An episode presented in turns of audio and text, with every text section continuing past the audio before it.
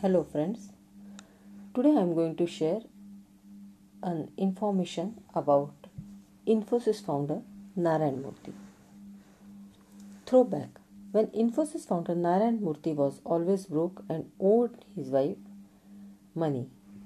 There was a time when Narayan Murthy, who stepped down as Infosys chairman in 2011 after 30 years with the company, was broke and owed Sudha Murthy, his wife, a lot of money.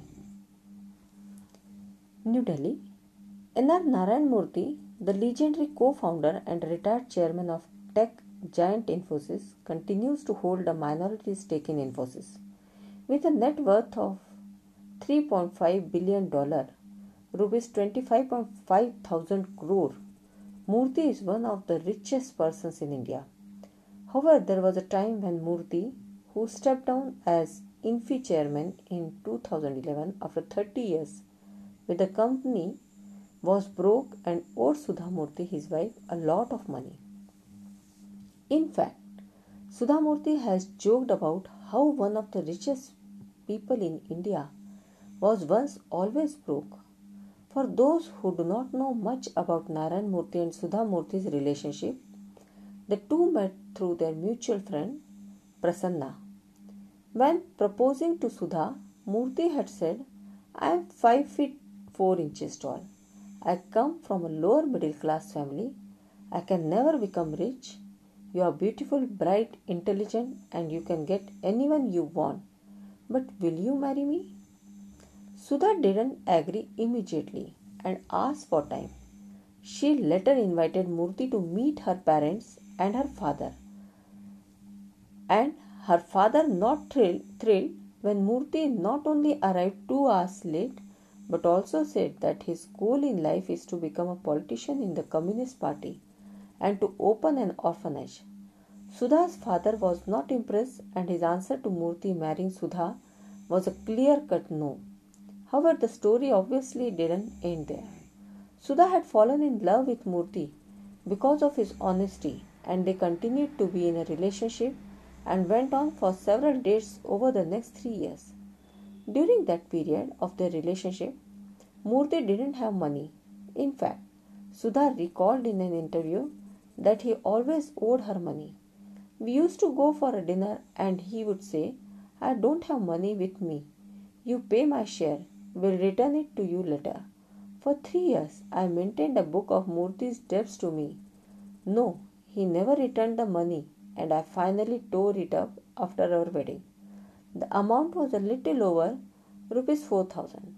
She was quoted saying, Later, at the end of 1977, when Murthy took up the position as general manager at Patni Computers and wanted to marry Sudha before going to the US on a training project, Sudha's father gave his consent to the union, satisfied by Murthy's steady income. The two tied the knot on February 10, 1978. In Murthy's house in Bangalore, their wedding was a simple affair. In fact, as per interviews, the whole ceremony cost 800, wherein both pitched in equal amount.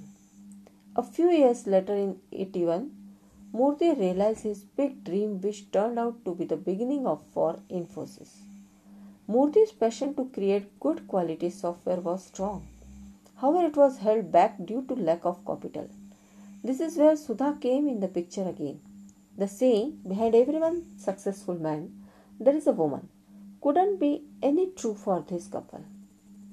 Sudha revealed in an earlier interview, we were living a comfortable life in Bombay with a regular paycheck and I didn't want to rock the boat.